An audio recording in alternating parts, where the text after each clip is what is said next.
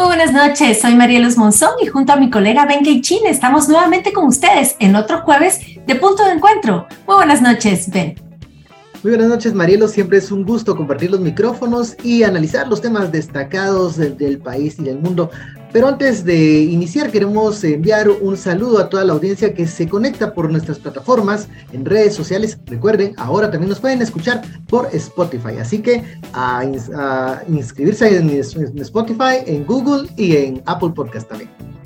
Claro que sí, ven, y además les invitamos a sumarse a la comunidad de punto de encuentro. Pueden enviar un mensaje a nuestro número de WhatsApp con la palabra suscribirme para recibir a diario nuestros contenidos en su celular y aquí en pantalla les aparece entonces el número al que pueden suscribirse. Y vamos entonces al meollo de nuestro programa. Y hoy es 16 de marzo de 2023 y en el calendario sagrado maya lunar Cholquij es el día Noj que significa idea y sabiduría. Es el Nahual de la inteligencia y es un día dedicado a pedir la sabiduría, el talento y el buen pensamiento.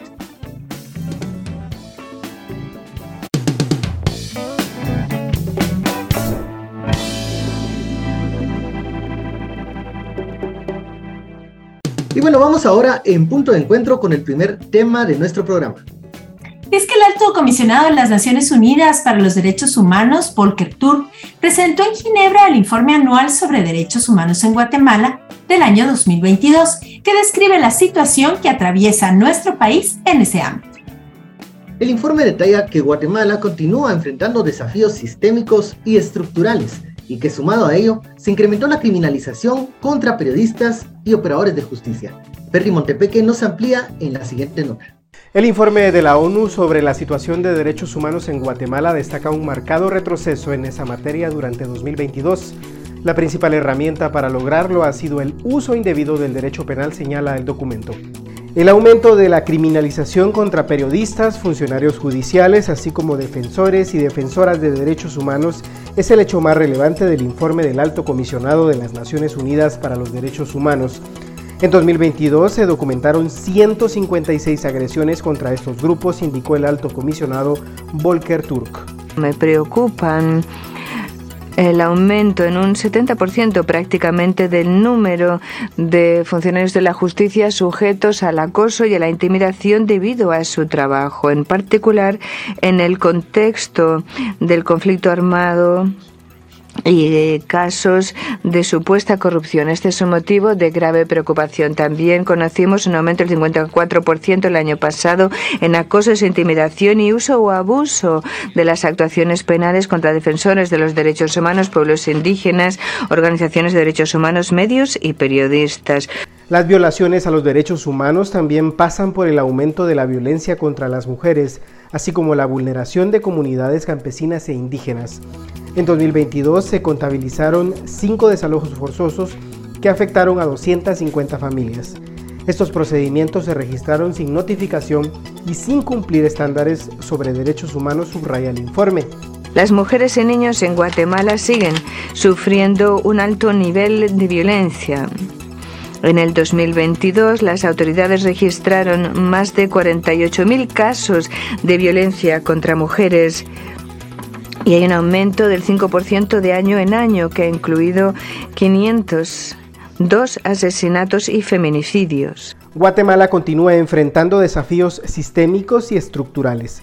En 2022 estos desafíos estuvieron particularmente relacionados con la desigualdad y la discriminación, el sistema de justicia y la lucha contra la impunidad, el espacio democrático y el derecho de promover y proteger los derechos humanos, este contexto impide avances significativos para asegurar el ejercicio y goce de los derechos humanos, concluye el informe.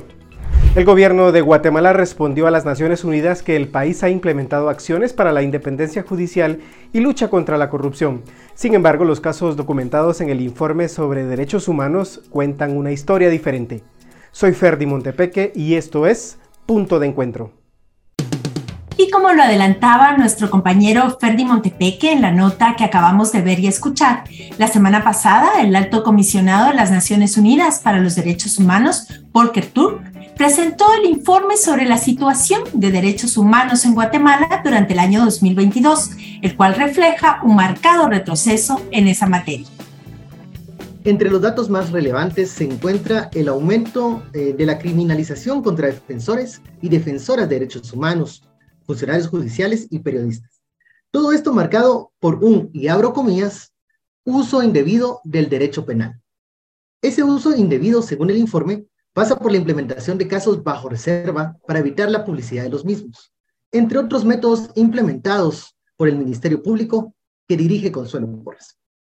El informe también destaca un aumento de la violencia contra las mujeres, así como de desalojos forzosos que no cumplen con los estándares de derechos humanos. Además, se incluye la aprobación y propuesta de iniciativas de ley regresivas, como la que permitía a las fuerzas de seguridad pública que pudieran reprimir con mayor fuerza a los manifestantes, u otra que beneficiaba a militares sindicados de gravísimas violaciones a los derechos humanos durante el conflicto armado interno. Y para abordar este tema nos acompañan esta noche en punto de encuentro la socióloga Maya Quiché, Gladys Zul y el abogado especialista en derechos humanos Héctor Reyes de CalDH. Bienvenidos. Gracias. Muchas gracias a ambos por estar aquí con nosotros en punto de encuentro y quisiera empezar preguntándoles a ambos cuál es su opinión general sobre el contenido del informe del alto comisionado sobre la situación de derechos humanos en nuestro país y cuál sería el punto central que ustedes destacarían. Empezaríamos entonces con la doctora Tsutsur. Eh, pues buenas noches, muchas gracias por esta invitación. Eh, yo he leído el, el informe y, y, bueno, tengo que decir que siendo este país con una composición y una alta densidad de población indígena, creo que eh, uno de los puntos centrales que recoge este informe es la problemática con respecto a la tierra, pues se interconectan las lógicas de criminalización contra defensores, la lucha por la tierra y los desalojos y quisiera unir que esa correlación de tres puntos que he mencionado van a desencadenar entonces en la gran cantidad de personas que se están desplazando a la frontera norte. No se conocen a cabalidad los datos de las personas que se están desplazando, pero si bien es cierto que muchas personas que están alegando sus peticiones de asilo o cuando hemos entrevistado a las personas que se han desplazado, alegan que han sido eh, objeto de criminalización, de persecución o de desalojos de sus tierras. Muchas veces vemos estas imágenes de los desalojos y no nos preguntamos a dónde va esa gente. Y pues resulta que esa gente se está desplazando a, Estados Unidos o a la frontera norte. Entonces, eh, aunque hay una parte de la migración eh, en este informe, únicamente trata como de migración externa, pero no trata la migración externa. Entonces, así quisiera yo encajar mi opinión sobre este informe en un primer momento. Muchas gracias, Clarice. Héctor, ¿cuál destacaría como el punto principal del informe y cuál es su opinión sobre el mismo? Bueno, muchas gracias. Muy buenas noches. A punto de encuentro a, ti, Marielos, y también a Vinci por habernos hecho el espacio y el honor de que podamos ser parte de, su programa. Y pues para mí creo que este informe eh, presentado por el alto comisionado en, el, las 52 periodos de sesiones, pues efectivamente a nivel general creo que tiene lo que Guatemala eh, estamos sufriendo, ¿verdad? O sea, estamos sufriendo una alta desigualdad, eh, una alta discriminación, un desarrollo humano terrible, o sea, no existe un desarrollo humano. El tema de la justicia lo hablaba muy bien en la introducción Perdi, de la situación de cómo se encuentra la alta criminalización, eh, la situación de los operadores de justicia, eh, lo que está pasando con los líderes y lideresas en el, campo, con los pueblos originarios, con las mujeres. Eh, y efectivamente un tema que lo aborda eh, el informe es el espacio democrático, ¿verdad? O sea, el cierre de esos espacios democráticos, aunque no lo dice el informe, pero efectivamente hay un cierre de espacio democrático con el cierre de instituciones de la paz, por ejemplo.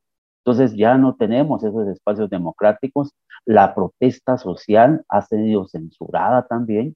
Eh, hay, existen una serie de, de delitos que están siendo perseguidos algunos estudiantes universitarios aún todavía por la manifestación del 21 de noviembre de 2021, por ejemplo, hay una persecución contra ellos y ellas, y pues definitivamente este es parte de todo lo que estamos pasando, ¿verdad? Y también, eh, pues el impacto que sigue provocando la pandemia COVID-19, que lo aborda ya de una manera más relajada.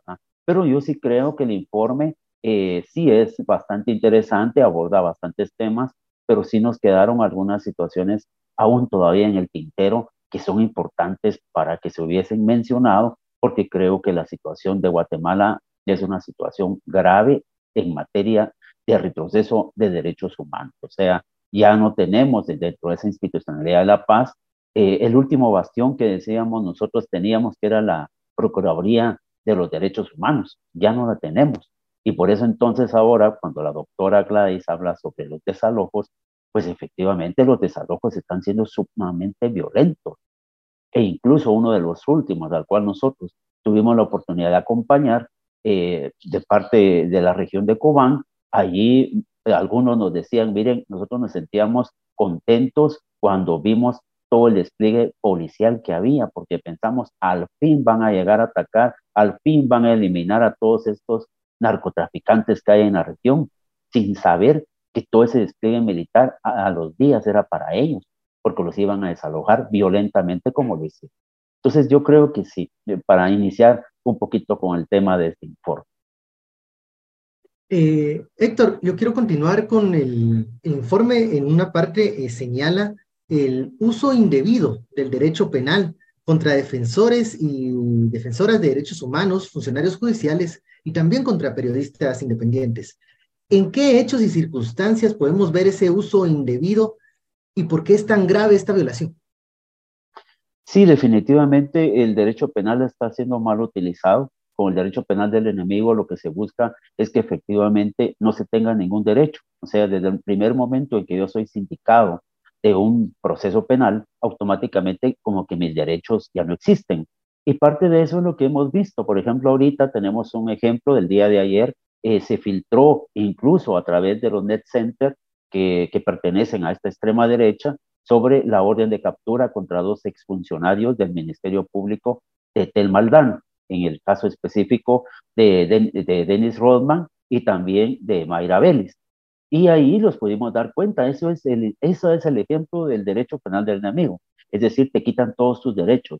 O sea, no es posible que primero sean estos net centers los que se estén informando de que eh, hay una orden de aprehensión. En, en, este caso en específico tendrá que ser la persona la que se debe informar, es decir, te hacen un allanamiento en la mañana a tu oficina profesional, luego van a tu casa de habitación, pero esas son situaciones que realmente en lugar de ayudar, lo que viene es a perjudicar y a crear una zozobra, una zozobra ante la sociedad guatemalteca, porque ahora todos los abogados y abogadas que, por ejemplo, llevamos casos de criminalización, acompañando jurídicamente a periodistas, a, personas activistas de derechos humanos, pues nos sentimos como vulnerados también porque pensamos en qué momento ese derecho penal del enemigo también se nos va a aplicar a nosotros. Entonces es la ausencia efectivamente de derechos y garantías que están consagradas en la constitución política y en, criterios y estándares internacionales. Entonces, están mal utilizando el derecho penal para la persecución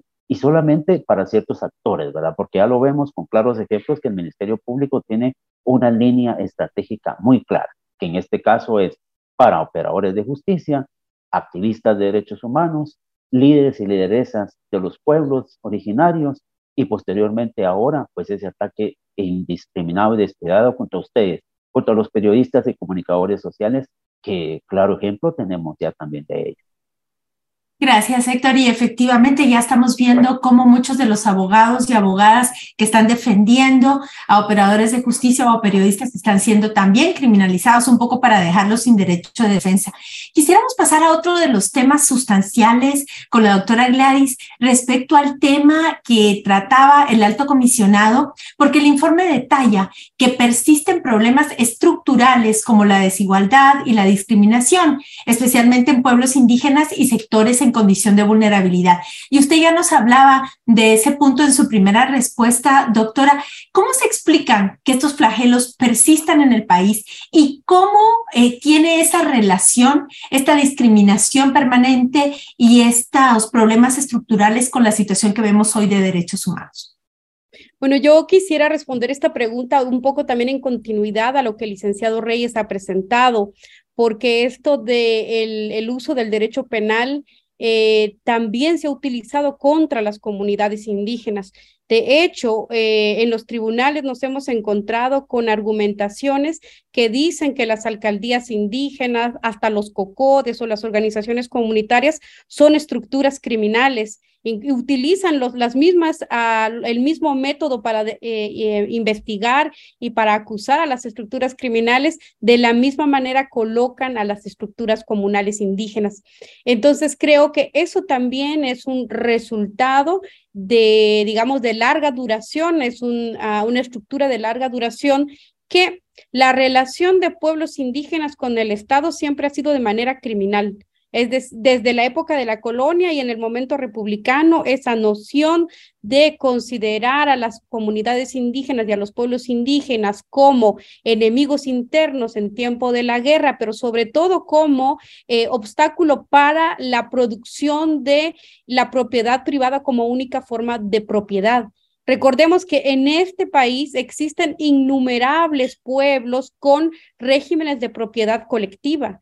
Entonces, el hecho de que no se respete o que se criminalice o que se persigue, que se persiga o que se busque desestructurar la propiedad comunal, responde justamente a estos problemas estructurales que después van produciendo desigualdad, que después van produciendo eh, formas eh, de rezago entre pueblos indígenas y pueblos no indígenas.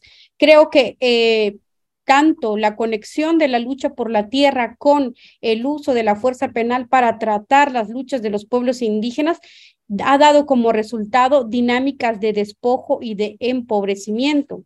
Las comunidades tenían sus tierras, cultivaban y su alimentación y su vida no estaba plenamente ligada al mercado. Es decir, no, no es como en la ciudad que todos los días hay que comprar tortilla para poder comer. En las comunidades eh, se hace la cosecha, se hace el cultivo y entonces se puede comer para un año o un año y medio más. Por eso las comunidades no se cayeron en el tiempo de la pandemia, por ese tipo de economía que está vinculada a la vida cotidiana y no directamente ligada al mercado.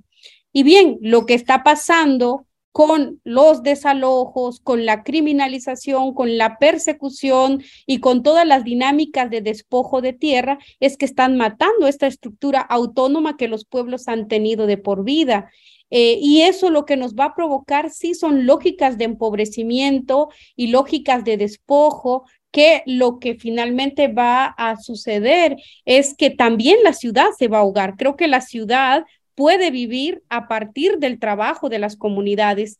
Entonces, en el momento en que se comiencen a seguir desestructurando estas economías comunitarias que existen en los pueblos, la ciudad también se va a ver fuertemente golpeada. Creo que esa interconexión es muy importante de hacerlo. El informe recalca el papel de las mujeres, las mujeres como guardianas de la sabiduría, como personas que están trabajando para el bienestar colectivo, pero al mismo tiempo también hay que, hay que notar que se, hay, se han engruesado las cifras de criminalización contra las mujeres y contra las mujeres indígenas, eh, y también hay un aumento masivo de la violencia contra las mujeres.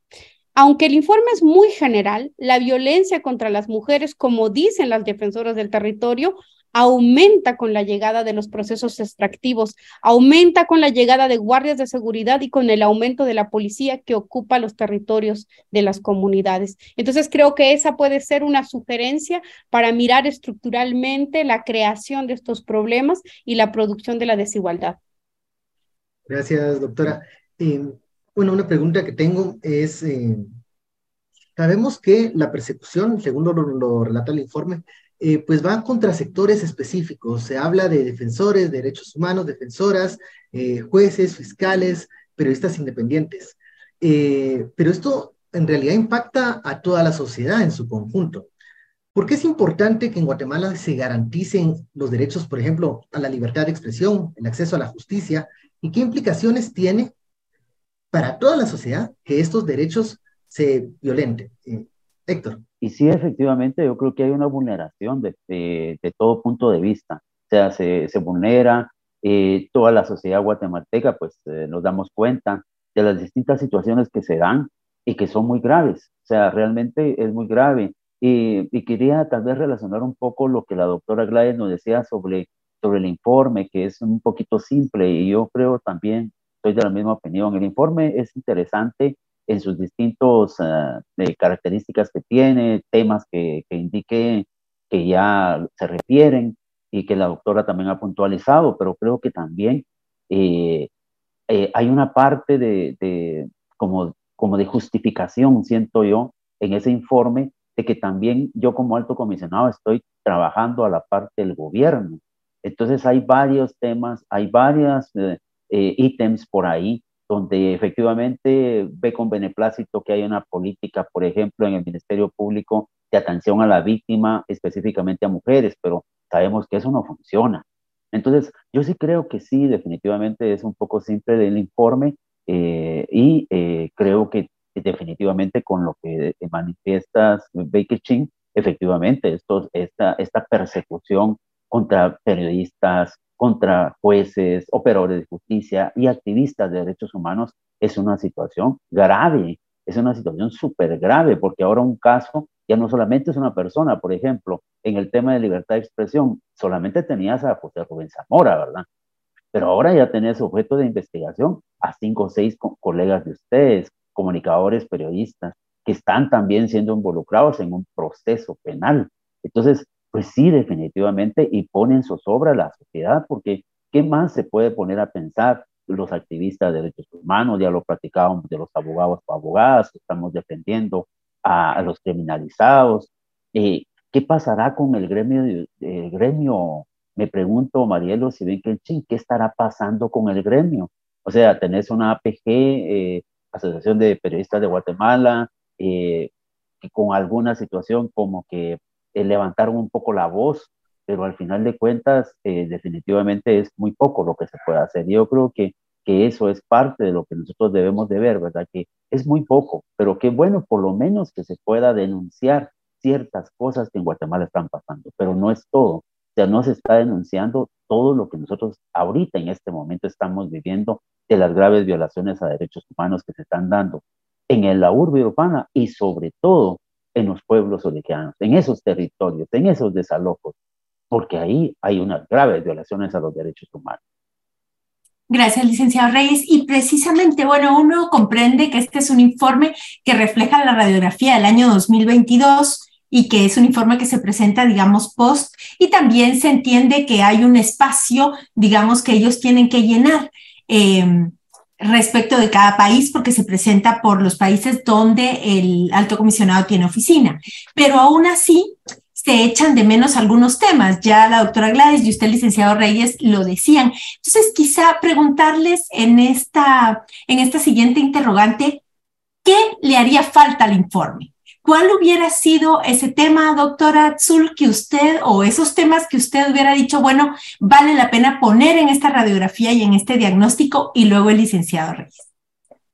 Bueno, yo creo que sería muy importante considerar eh, algunos antecedentes como por ejemplo toda la ola de persecución que ha habido contra radios comunitarias, porque si bien es cierto, hoy día están contra los periodistas y bueno, y contra ello pues los pueblos se han manifestado, eh, pero una manera también de atacar directamente a las comunidades es eh, persiguiendo a las radios comunitarias que tienen la ventaja de que producen la información, que se alimentan de información a nivel nacional, pero sobre todo porque se transmiten en, los 24 idiomas que existen en este país.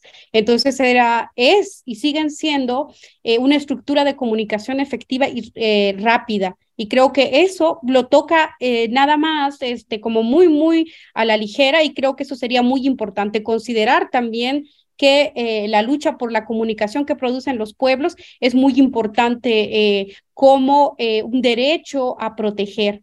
Y luego creo que sería muy importante en lo que respecta a migración, no únicamente considerar la cantidad de expulsiones de venezolanos o de otras nacionalidades que se mandaron a, Honduras, a la frontera de Honduras, sino considerar que la migración es un resultado del despojo.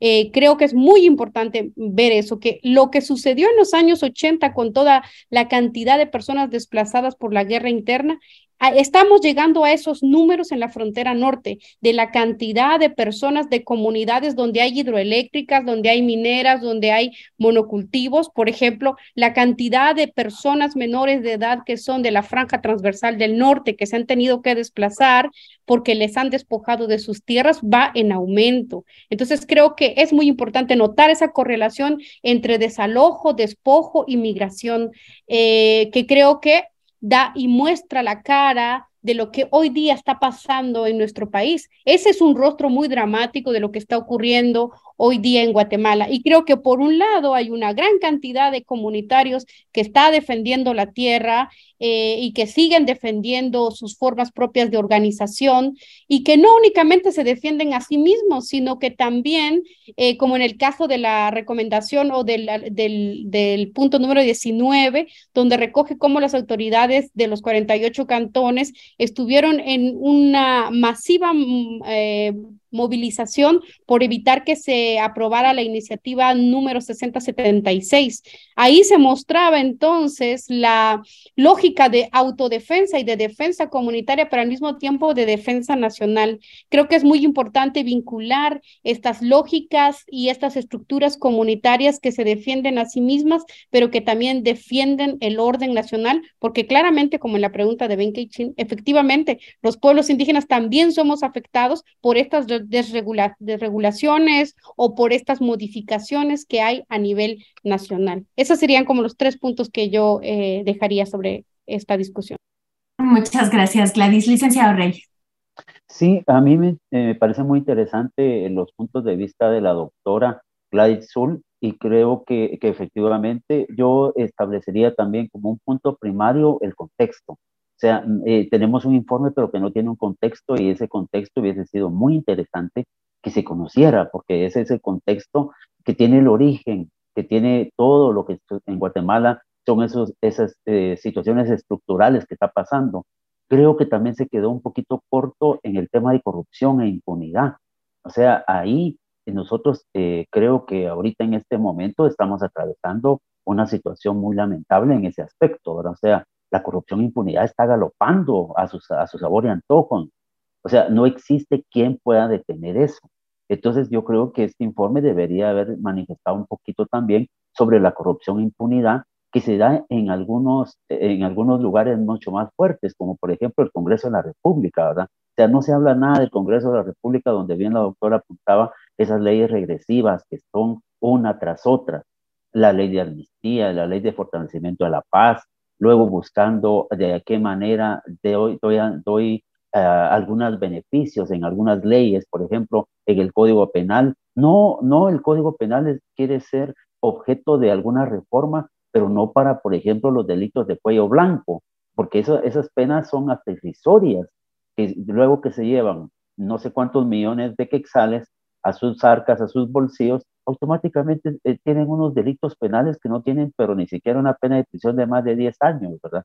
Entonces, sí, yo creo que eso no lo van a, legislar, no lo van a reformar, van a reformar aquellos, aquella, aquellas, aquellos aspectos, aquella estructura del Código Penal que sí es necesario para ellos y ellas de que efectivamente salgan de prisión, porque si están en una prisión preventiva, pues efectivamente lo que quieren es que salgan de prisión. Entonces, Sí, yo creo que también ese, sería un punto importante y el punto que aborda la doctora Gladys Sul sobre migración.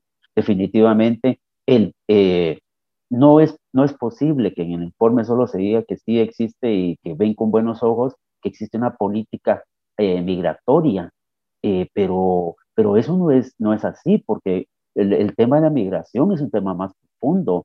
El tema de la migración tiene que, mucho que ver con la situación que se está viviendo ahorita en los territorios que se está viviendo específicamente porque no hay fuentes de trabajo, no hay fuentes de empleo.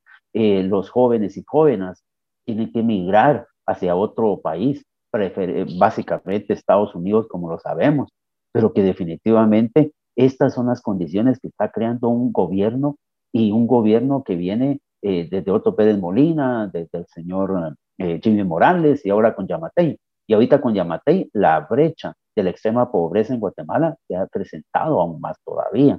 Entonces, esas son parte de las caravanas migratorias que, que, se realizan, ¿verdad? Donde hay una gran cantidad de centroamericanos, preferiblemente de Honduras, de El Salvador y Guatemala, quienes conforman esas caravanas de migrantes.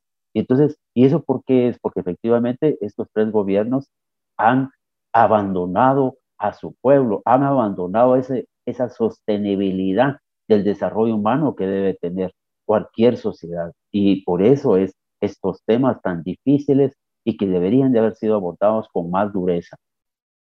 A ver, ahora el gobierno pues ha, ha, respondido al informe del alto comisionado, ha dicho que pues apoyan eh, y garantizan la independencia judicial y que también pues han hecho su aporte para la lucha contra la corrupción y respaldado las investigaciones del Ministerio Público. Brevemente, porque ya estamos cerrando eh, la entrevista, ¿qué opinión les merece la respuesta del gobierno al informe del alto comisionado? Doctora Glais. Bueno, yo no, no tuve oportunidad para leer textualmente lo que ha respondido el gobierno, eh, pero yo, nosotros hemos tenido oportunidad de estar en, en audiencias temáticas eh, sobre violencia contra las mujeres indígenas afectadas con, por la minería. Eh, y pues su respuesta siempre ha sido institucional y burocrática, por ejemplo, que se han activado mecanismos para atender esta, estas uh, denuncias de violencias a las mujeres. Eh, entonces, en mi opinión, eh, la respuesta estatal siempre va a querer resolverla por la vía de los procedimientos, por, los por la vía burocrática y en la negación de esta situación. Eh, entonces yo creo que lo importante es considerar eh, que la ciudadanía, que los pueblos eh, se informen de estos documentos que hacen una radiografía del país. Y que creo que le, leyendo estas, estos puntos que tiene el informe, eh, es posible que se desarrollen opiniones críticas, porque justamente cuando uno lee dice, bueno, pues esto no está pasando aquí, ¿no? Entonces creo que yo apostaría más bien a que este informe se difunda y que la población desarrolle una actitud crítica, que yo creo que está, que yo creo que por eso insisto que en las radios comunitarias son los lugares muy importantes para hacer difundir este tipo de información y que, bueno, tienen procesos de recepción y creo que finalmente eh, es la ciudadanía la que va a responder y que yo creo que está respondiendo y por eso se han ampliado las dinámicas de criminalización contra periodistas, contra eh, periodistas comunitarios, contra comunicadores comunitarios. Hasta ahí no. Gracias, doctora. Héctor.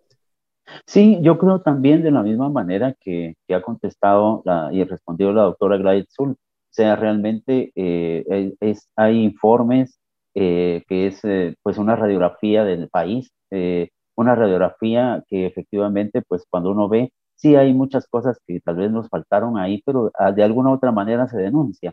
Y creo que definitivamente el actual gobierno pues su respuesta es burocrática, es política, en la cual no, en Guatemala no está pasando eso, y eso es parte de lo que también la doctora nos manifestaba respecto a, a las audiencias temáticas, ¿verdad? Porque ahí cuando van los representantes del Estado, acá en Guatemala vivimos en una panacea, ¿verdad? Aquí vivimos realmente muy bien todos, se nos respetan nuestros derechos humanos, tenemos eh, la libertad de expresión, eh, tenemos la reunión y, manifestaciones pacíficas, eh, pero eso ah, ya ponerlo realmente en blanco y negro ya no es igual, ya no pasa eso. O sea, ya son otro, otro tipo de situaciones que se dan y es precisamente por lo mismo, ¿verdad? Porque efectivamente tenemos un gobierno completamente impresentable.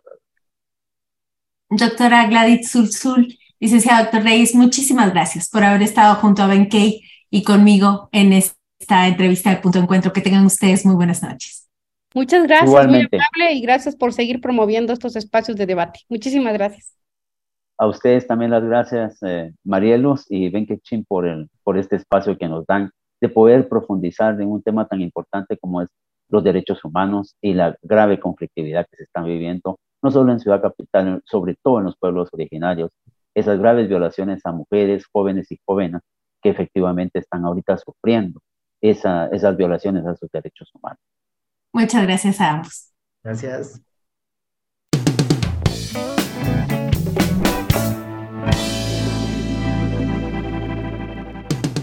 Momento de conocer la historia de otra poderosa mujer guatemalteca, esta vez en el área de las ciencias políticas y del activismo. Hablamos de Gabriela Carrera, politóloga guatemalteca comprometida con las luchas a favor de la igualdad, la justicia, la transparencia y los derechos humanos en el país. Conozcámosla.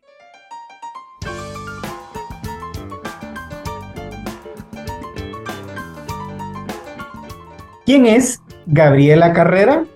Bueno, pues Gabriela Carrera es una mujer de 35 años ya, eh, que viene pues de una familia muy creyente, muy católica, eh, con cuatro hermanos, un abogado, un agrónomo y un sacerdote, eh, que siempre me dicen que soy la más consentida porque soy la más pequeña, pero también la más rebelde, debo decirlo, ¿verdad? Tuve que enfrentarme un poco al, al mundo doméstico que era pues al final la molestadera de tres hermanos, ¿verdad? Em, pues soy también la mujer a la que le cambió el mundo ver una película en, la cúpula, eh, una película que se llamaba Rojo Amanecer y que contaba la historia de los estudiantes en Tlatelolco en 1968 y que al salir del cine se hizo una pregunta que cambió toda su vida y fue qué estaba pasando en ese tiempo en Guatemala. Y ahí fue, pues básicamente volver a, leer la historia de mi familia a través de la historia del país y que esa intención de cambiar el mundo se instalara en, en mi vida por completo. ¿Cuál ha sido la mayor dificultad que ha enfrentado y cómo la superó? Yo creo que ser mujer en Guatemala cuando estás trabajando en el ámbito de lo político tiene muchos retos. Pero hay un reto que es personal y es precisamente el, el miedo a, hablar, el miedo a ser tomada en cuenta, el miedo a aparecer. Eh, y creo que ahí hay un proceso bien interesante de desmontar que la política es solo para hombres. Ah, yo recuerdo que en la universidad la primera vez que me ofrecieron un micrófono dije no, que lo haga el compañero. Y después a los años regresé muchas veces a esa escena porque me ha tocado tomar el, micrófono eh, muchas veces ahora y que es algo que, haría, ¿verdad? Y creo que en ese tomar el micrófono se acerca un segundo reto y es precisamente el del romper el imaginario tan concreto y tan real de que las mujeres somos el sexo débil y que las mujeres no podemos hablar de política. ¿Y cómo se ha hecho eso? Pues creo que se ha hecho con, mucho esfuerzo. Eh, no solo es una lucha de mi generación, sino de muchas otras generaciones que es precisamente el mostrarnos como constructoras de realidades más dignas, a la par de cualquiera que se una a hacer. ¿Cuál cree que es su mayor aporte a Guatemala? Yo te diría en inicio que he escuchado mucho a mi corazón. Eh, y escucharlo siempre me lleva a pensar en procesos colectivos. Para mí la palabra que ha regido mi, qué hacer en, en el país es siempre la organización y la organización siempre va de la mano con la articulación. Y la articulación pasa por un verbo que a mí me parece que es fundamental en, los, en la construcción de proyectos alternativos y es la escucha. ¿verdad? Creo que he escuchado bastante y que he aprendido mucho de lo que he escuchado. ¿verdad? Y lo tercero es que, creo que, ese conocimiento que, que he tenido a través de la organización, de la articulación atravesado por el escuchar, me ha llevado a escribir y, hablar mucho, ¿verdad? Entonces he escrito, pero también he hablado y he compartido lo que he aprendido y creo que el compartir la visión que tengo de mi país, no solo del presente y del pasado, sino y sobre todo de la esperanza del país que quiero que sea en el futuro, es tal vez lo que he podido pues contribuir mi granito de arena.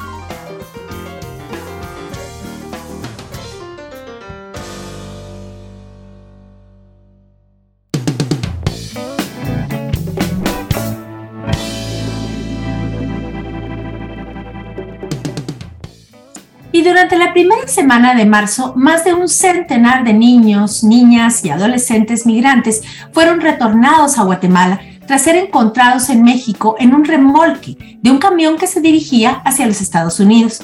Este hecho se suma a otros casos de niñas y niños migrantes que viajan solos o con sus familias para intentar llegar hasta los Estados Unidos. Como decía Marielos, este no es un hecho aislado. A principios de 2023, las autoridades mexicanas encontraron en un puesto de control cerca de la frontera entre Estados Unidos y México a 57 menores no acompañados procedentes de Guatemala.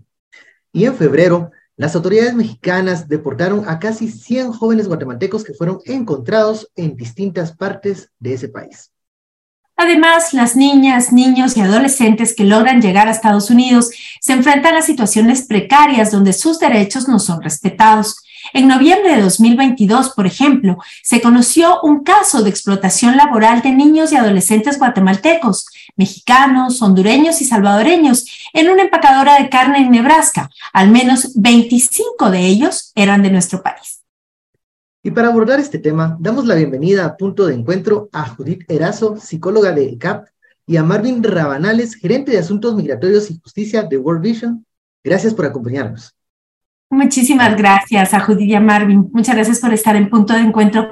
Y quisiéramos iniciar haciendo un breve diagnóstico de la niñez migrante. ¿Quiénes son las y los niños y adolescentes migrantes de Guatemala? ¿Cuáles son las causas por las que se ven obligados a dejar el país y a lo que se enfrentan en ese trayecto a Estados Unidos? Entonces le pediríamos a ambos para poder empezar esta entrevista que hiciéramos una pequeña radiografía de a qué nos referimos cuando hablamos de niñez migrante. Marvin, por favor, empecemos contigo. Muchas gracias. Es interesante la pregunta porque la respuesta podría ser muy simple. Pobreza, subempleo, falta de oportunidades de mejora de calidad de vida, eh, huir de la violencia, de la violencia común, de la violencia estructurada, de la violencia sexual en el caso de algunas adolescentes, de la falta de oportunidades, de la desmotivación porque no existe la posibilidad de insertarse en una relación laboral estable que le pueda permitir mejorar condiciones de vida. Esto podría así, a grandes rasgos, ser causas eh, muy simples, entre comillas, simples, porque son estructurales, ¿verdad? Que tienen que ver con un Estado ausente, un Estado que ha abandonado a las comunidades, un Estado que no sé si paradójicamente le interese que se detengan las migraciones irregulares, tomando en consideración que es el ingreso de divisas producto de la remesa aparentemente tiene una macroeconomía eh, estable en este país. Pero hay otras, hay otras motivaciones y esto es lo que me está llamando la atención.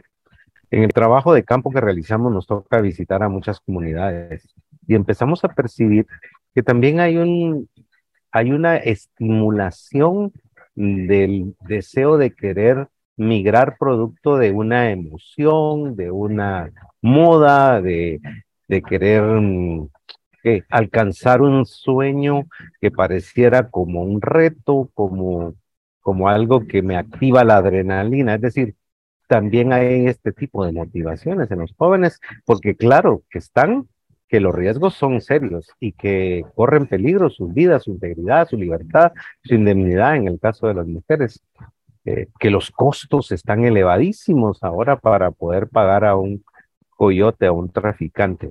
Entonces, eh, yo sí creo que hay esas causas estructurales, pero hay otras ahí subyacentes que valdría la pena profundizar.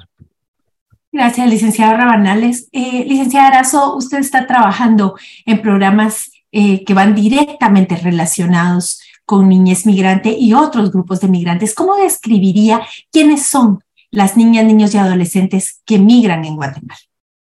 Bueno, esa es una pregunta compleja en el sentido de que son muy diversos, ¿verdad? Yo creo que encontramos ahí de todas las edades, eh, como usted dijo hace un rato, acompañados o no acompañados. Encontramos de, todos los sectores del país. Bueno, hay estadísticas que nos plantean las zonas fronterizas, son las que más, pero también de la ciudad, pero también de Oriente y recientemente de la zona de Alta Verapaz, que antes este, esta región, por ejemplo, no migraban tanto como ahora, a veces las Verapaces, que es más reciente que se han incorporado a esta ola, ¿verdad?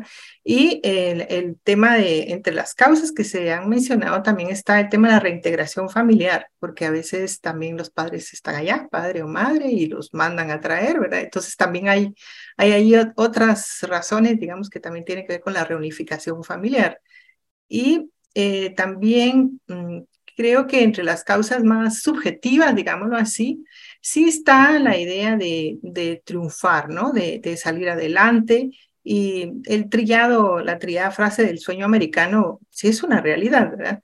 Pero además hay una especie de contagio, digámoslo así, a nivel social. Es decir, tú ves que tu vecino se fue, ¿verdad? El joven se fue, logra llegar y empieza a mandar remesas. Eso es un factor de estímulo enorme, ¿verdad? Porque empiezan a ver efectivamente cómo cambia la condición de vida de esas familias. ¿verdad? Reciben remesa, pueden estudiar, tienen recursos para mm, sostener, digamos, a, la familia. Eh, incluso en algunas regiones eh, hay, un nivel de consumo, digamos, interno, digamos, que permite pues ir a comer todos juntos a un restaurante, cosas así, ¿verdad? Que diría, son familias pobres, pero cuando tienen remesas, la situación sí cambia. Entonces también hay una situación. Luego, con los varones encontramos que hay un estímulo importante a que sean proveedores, ya desde muy, muy, chicos, ¿no? Y por el contrario, cuando no logran llegar, eh, hay una, sensación de fracaso, son vistos como que fracasaron en ese intento. Entonces, hay otros factores subjetivos, efectivamente, y sociales eh, que, que, mueven la migración, ¿verdad? Pero el factor, los factores principales efectivamente tienen que ver con la estructura económica, ¿verdad? Y, y los, los, más de fondo, ¿verdad? Eh, bueno, a estos otros también. Eh, Judith, eh, yo quisiera preguntar sobre cuáles son los impactos a nivel psicológico y emocional que la niñez migrante pues le produce este tipo de viajes, ¿no? Con todas las condiciones y las circunstancias que hemos eh, abordado acá y, las experiencias, sobre todo de separación familiar en algún momento. ¿Cómo, ¿Cómo queda impactado a nivel psicológico la niñez migrante? Bueno, depende mucho de las situaciones que hayan vivido, ¿verdad? De, de las edades también, de con quién iban, eh, si, digamos, lograron eh, seguir con el adulto que los llevaba, digamos, es una situación de menos vulnerabilidad que si lo separan, ¿verdad? El periodo este del 1914 al 17, ¿verdad? Que fue terrible en la separación de familias. Eh, los impactos que nosotros encontrábamos al retorno, eh, dependiendo también del tiempo que estaban en Estados Unidos, porque los tenían allá, digamos, en un proceso, porque no eran eh, regresados inmediatamente. Entonces, eh, encontramos impactos de todo tipo, es decir, la, la, el desarraigo comunitario, la pérdida del idioma. Si eran muy pequeños, desconocían a su mamá, por ejemplo. Um, eh, hay desarrollo también cultural en el sentido de la, la, la, alimentación, cambiaba muchísimo, digamos, todo, todo este tipo de, de situaciones más socioculturales y relacionales familiares. Aparte de eso, este, dependiendo si sufrieron malos tratos, eh, discriminación o violencia directamente, si encontramos chicos que despertaban con dificultades para, para dormir, con terror nocturno, este, con ansiedad, retraimiento, eh, dificultad para relacionarse con otros niños. O sea, los impactos son, son diversos pero digo, depende de las situaciones que, que, que, vivieron, el tiempo que están separados de la familia y si fueron separados o no. También todo eso, digamos, va a marcar como situaciones específicas, ¿verdad? Eh, en, no, no se puede generalizar. Estoy diciendo algunos casos que nosotros hemos eh, atendido, ¿verdad? Y porque apoyamos procesos de reintegración familiar y comunitaria. Entonces, uh -huh. eh, implica pues todo un proceso para determinar qué necesidades tienen y, y cómo digamos, pueden volver a la comunidad y a la familia. Claro, y sobre todo dependiendo de esas experiencias. Por ejemplo, me imagino algún niño o niña que tuvo que estar dentro de esos camiones donde no hay aire o estuvo muchísimo tiempo adentro de una casa esperando que lo sacaran. O sea, hay una diferenciación. Eh, Quisiéramos hablar un poco también del fenómeno cada vez más recurrente de los niños y niñas no acompañados que migran a, a, los Estados Unidos, tanto a nivel social y comunitario como desde la perspectiva de derechos humanos. Tal vez empezar con Marvin un poco hablando de ese fenómeno de la niñez no acompañada. Es completamente no acompañada va, o van siempre con un adulto, aunque no sea familiar. ¿Y por qué cada vez es más recurrente este fenómeno y qué impacto tiene desde la perspectiva de derechos humanos? Estoy en Alta Verapaz. Hoy en la mañana nos reunimos con líderes comunitarios de algunos municipios de áreas de cobertura de World Vision. Y precisamente hice acopio de la aseveración hecha por la licenciada Erazo. Les pregunté por qué antes no migraban los adolescentes de las Verapaces y por qué ahora sí, porque ahora se registra un incremento de la migración de, de los patojos de sus comunidades.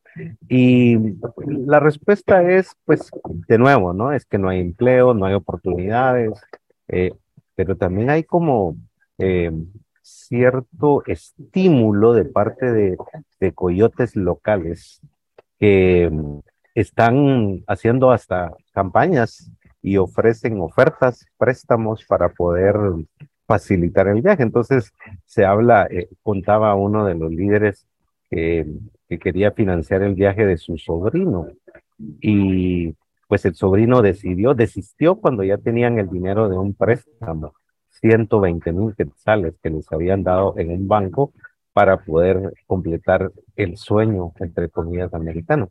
Pero desistió de la idea y devolvieron el dinero.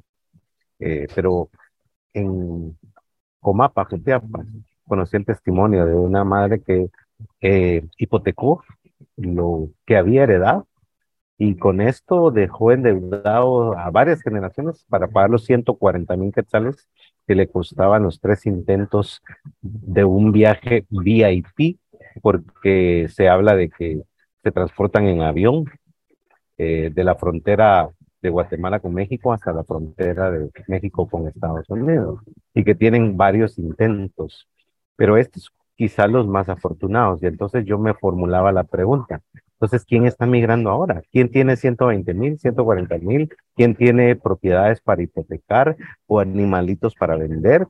bienes inmuebles para, para vender. Entonces también creo que eh, quien migra lo está haciendo eh, ahora en condiciones económicamente más altas y quienes no tienen esa posibilidad lo están haciendo con los riesgos, tal el caso de estos 106 eh, niños adolescentes que fueron rescatados en México.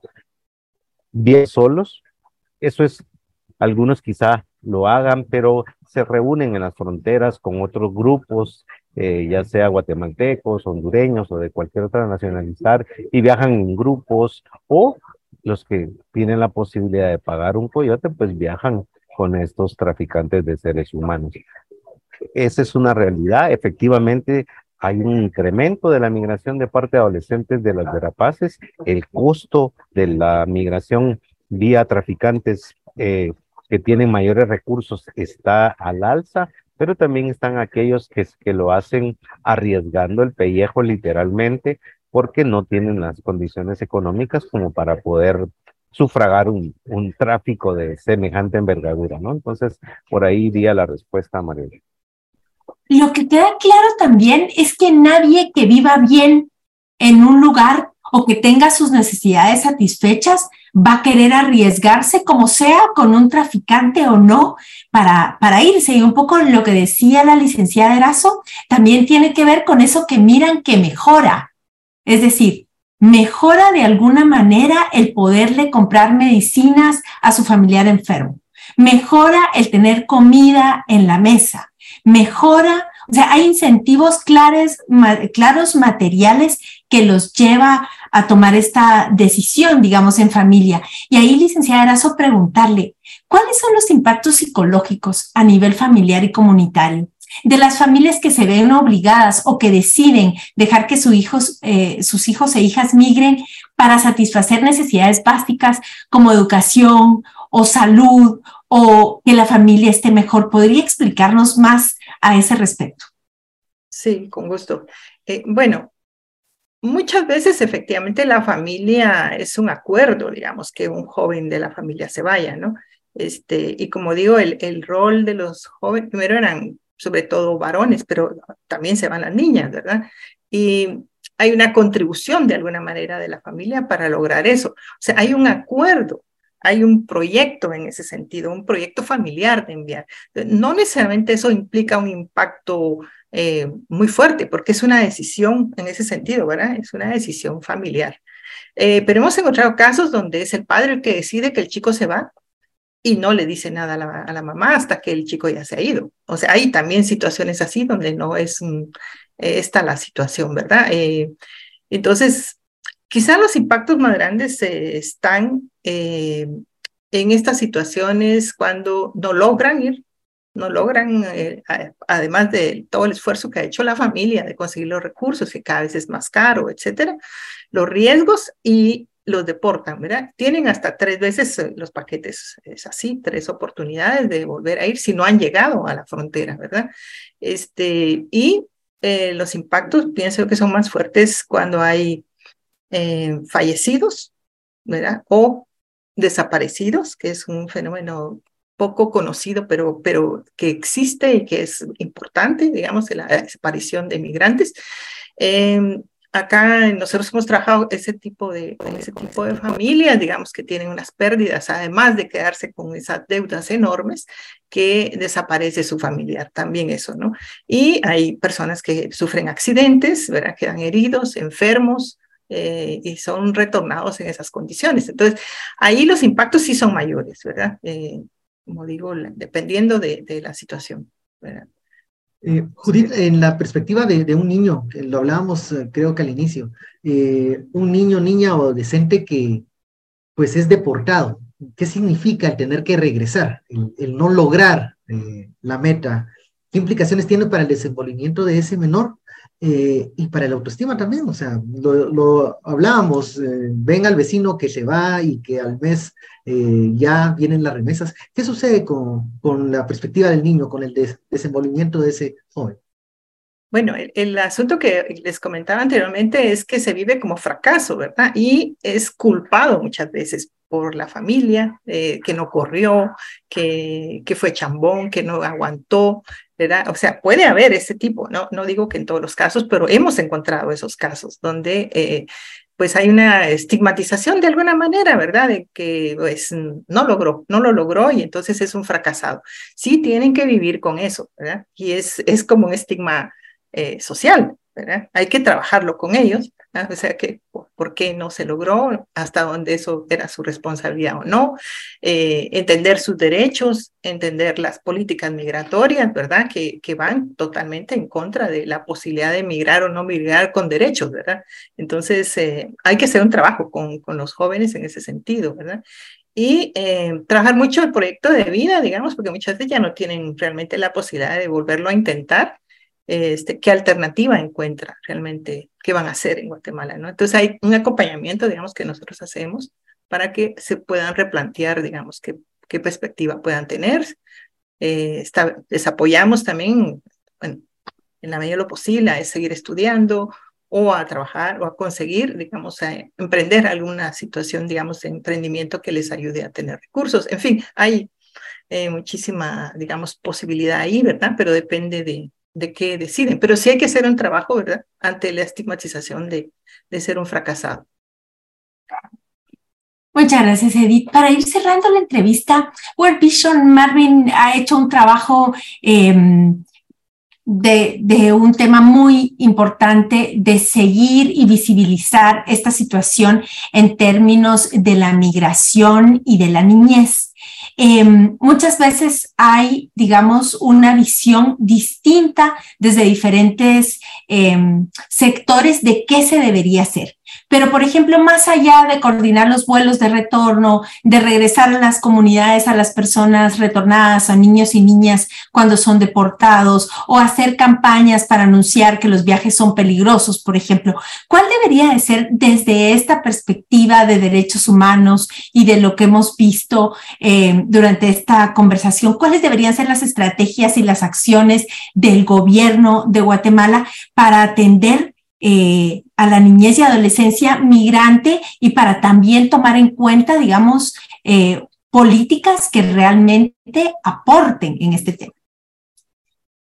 Es una pregunta que me seduce mucho porque como apasionado de los derechos humanos puedo responder indicando que migrar es un derecho, es un derecho humano.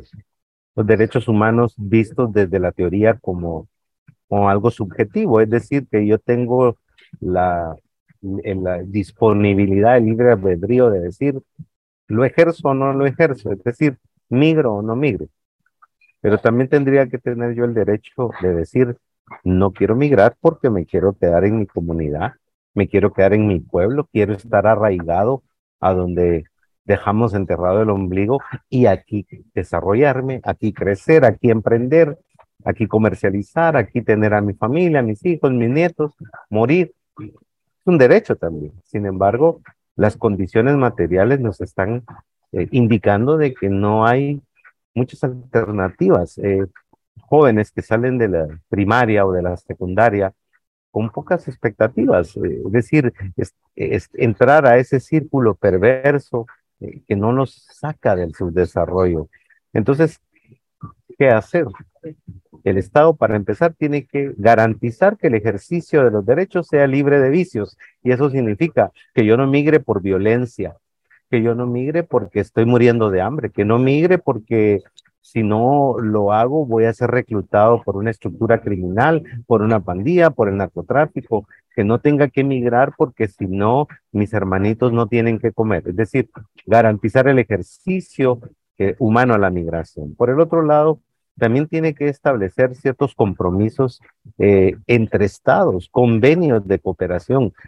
¿Cómo están siendo tratados nuestros paisanos en México? ¿Acaso están siendo atendidos como corresponde en los centros de aseguramiento o de canalización, como ellos les llaman? ¿Será que están, no están discriminando a los patojos por su condición étnica? Yo creo que el Estado también tiene ese compromiso de a través de convenios de cooperación interestatal poder cumplir con el mandato que le corresponde de garantizarle a sus habitantes el ejercicio libre de sus derechos.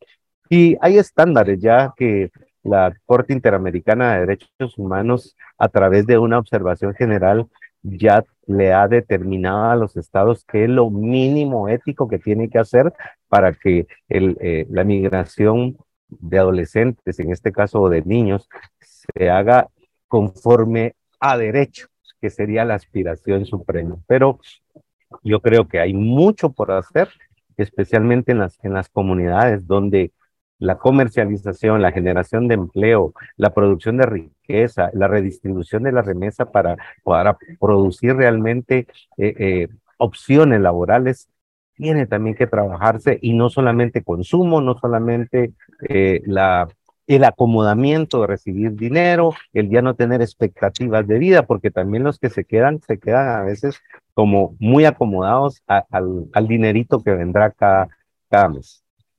O la represión, ¿verdad? Esa respuesta de todo se reprime y entonces la migración también represión. O como decirle a México, miren, no trate mal a mis migrantes y nosotros tratamos mal a los migrantes de otros países. Es, es todo un tema que vamos a volver a conversar seguramente. Eh, Vamos a cerrar con usted, licenciada Erazo. ¿Cuál debería ser esa estrategia, esa visión de las acciones de un gobierno comprometido con atención integral a la niñez y adolescencia migrante? Bueno, yo creo que por donde iba Marvin, efectivamente yo coincido, o sea, son políticas estatales macro, ¿verdad? O sea, generación de empleo, posibilidades de, de seguir estudiando, eh, comercializar, tener recursos, de, de, son programas macro. Yo lo veo muy distante, muy lejos. Sin embargo, pueden haber algunas medidas intermedias. Yo creo que hacer mayor esfuerzo por, por propiciar la migración regular de los trabajadores, por ejemplo, son muy pocos los que se van ahorita, 10 mil, 22 mil que van a Canadá o a Estados Unidos en condiciones mm, con contrato laboral, que pueden regresar. Eh, es decir, siempre hay algún tipo de violación de derechos laborales, pero no corren los riesgos de la migración irregular. ¿eh? Hay ahí a nivel mundial el Pacto Mundial para Migraciones, que de momento no es vinculante realmente en las resoluciones, pero hay todo un esfuerzo de sociedad civil, de, diálogo con los estados, ¿verdad? Para que se busque alternativas a, esta migración, que es una cuestión mundial, ¿verdad? Tiene que ver con el sistema económico mundial. O sea, al final estamos exportando mano de obra barata. pero ahora son niños, entonces eh, ahí hay un problema mayor, ¿verdad? Em, pero sí, son, son políticas macro y interregionales, o sea, no puede ser solo Guatemala, pero Guatemala debería ser también su, su trabajo, ¿verdad? Y, y, lo vemos muy lejos de momento. Bueno, eh, sin duda, ya lo decía Marielos, es un tema que vamos a seguir abordando, que seguir profundizando para también eh, ver perspectivas eh, más allá de, de, no solo lo que hace el gobierno, lo que hace Cancillería, el Ministerio de Relaciones Exteriores, solo hace, organiza el viaje de, vuelta, pero solo ahí se quedan las cosas y vemos que estos jóvenes tienen muchas ilusiones y muchos anhelos por delante. hay que buscar alternativas para ellos. Muchísimas gracias, Judith y Marvin, por acompañarnos en Punto de Encuentro. Gracias a ustedes por la invitación. Ha sido un gusto. Muchas gracias, Marielo. Muchas gracias. Ven a la orden. Muchas gracias al equipo que hizo posible este punto de encuentro. Esta semana conocimos a Gabriela Carrera, politóloga guatemalteca comprometida con la transformación de nuestro país y analizamos junto a Judith Erazo y Marvin Rabanales la situación de la niñez migrante de Guatemala. También nos acompañaron Gladys Zul y Héctor Reyes para profundizar en el contenido y repercusiones del informe del Alto Comisionado de la ONU sobre la situación de derechos humanos en Guatemala. Fue un placer compartir con ustedes este espacio de análisis e información. Les invitamos a que nos sigan en nuestras redes sociales como punto de encuentro. Buenas noches, Marielos, y muchas gracias a quienes nos acompañan. Gracias, Ben. Muy buenas noches y gracias a toda nuestra audiencia y hasta otro punto de encuentro.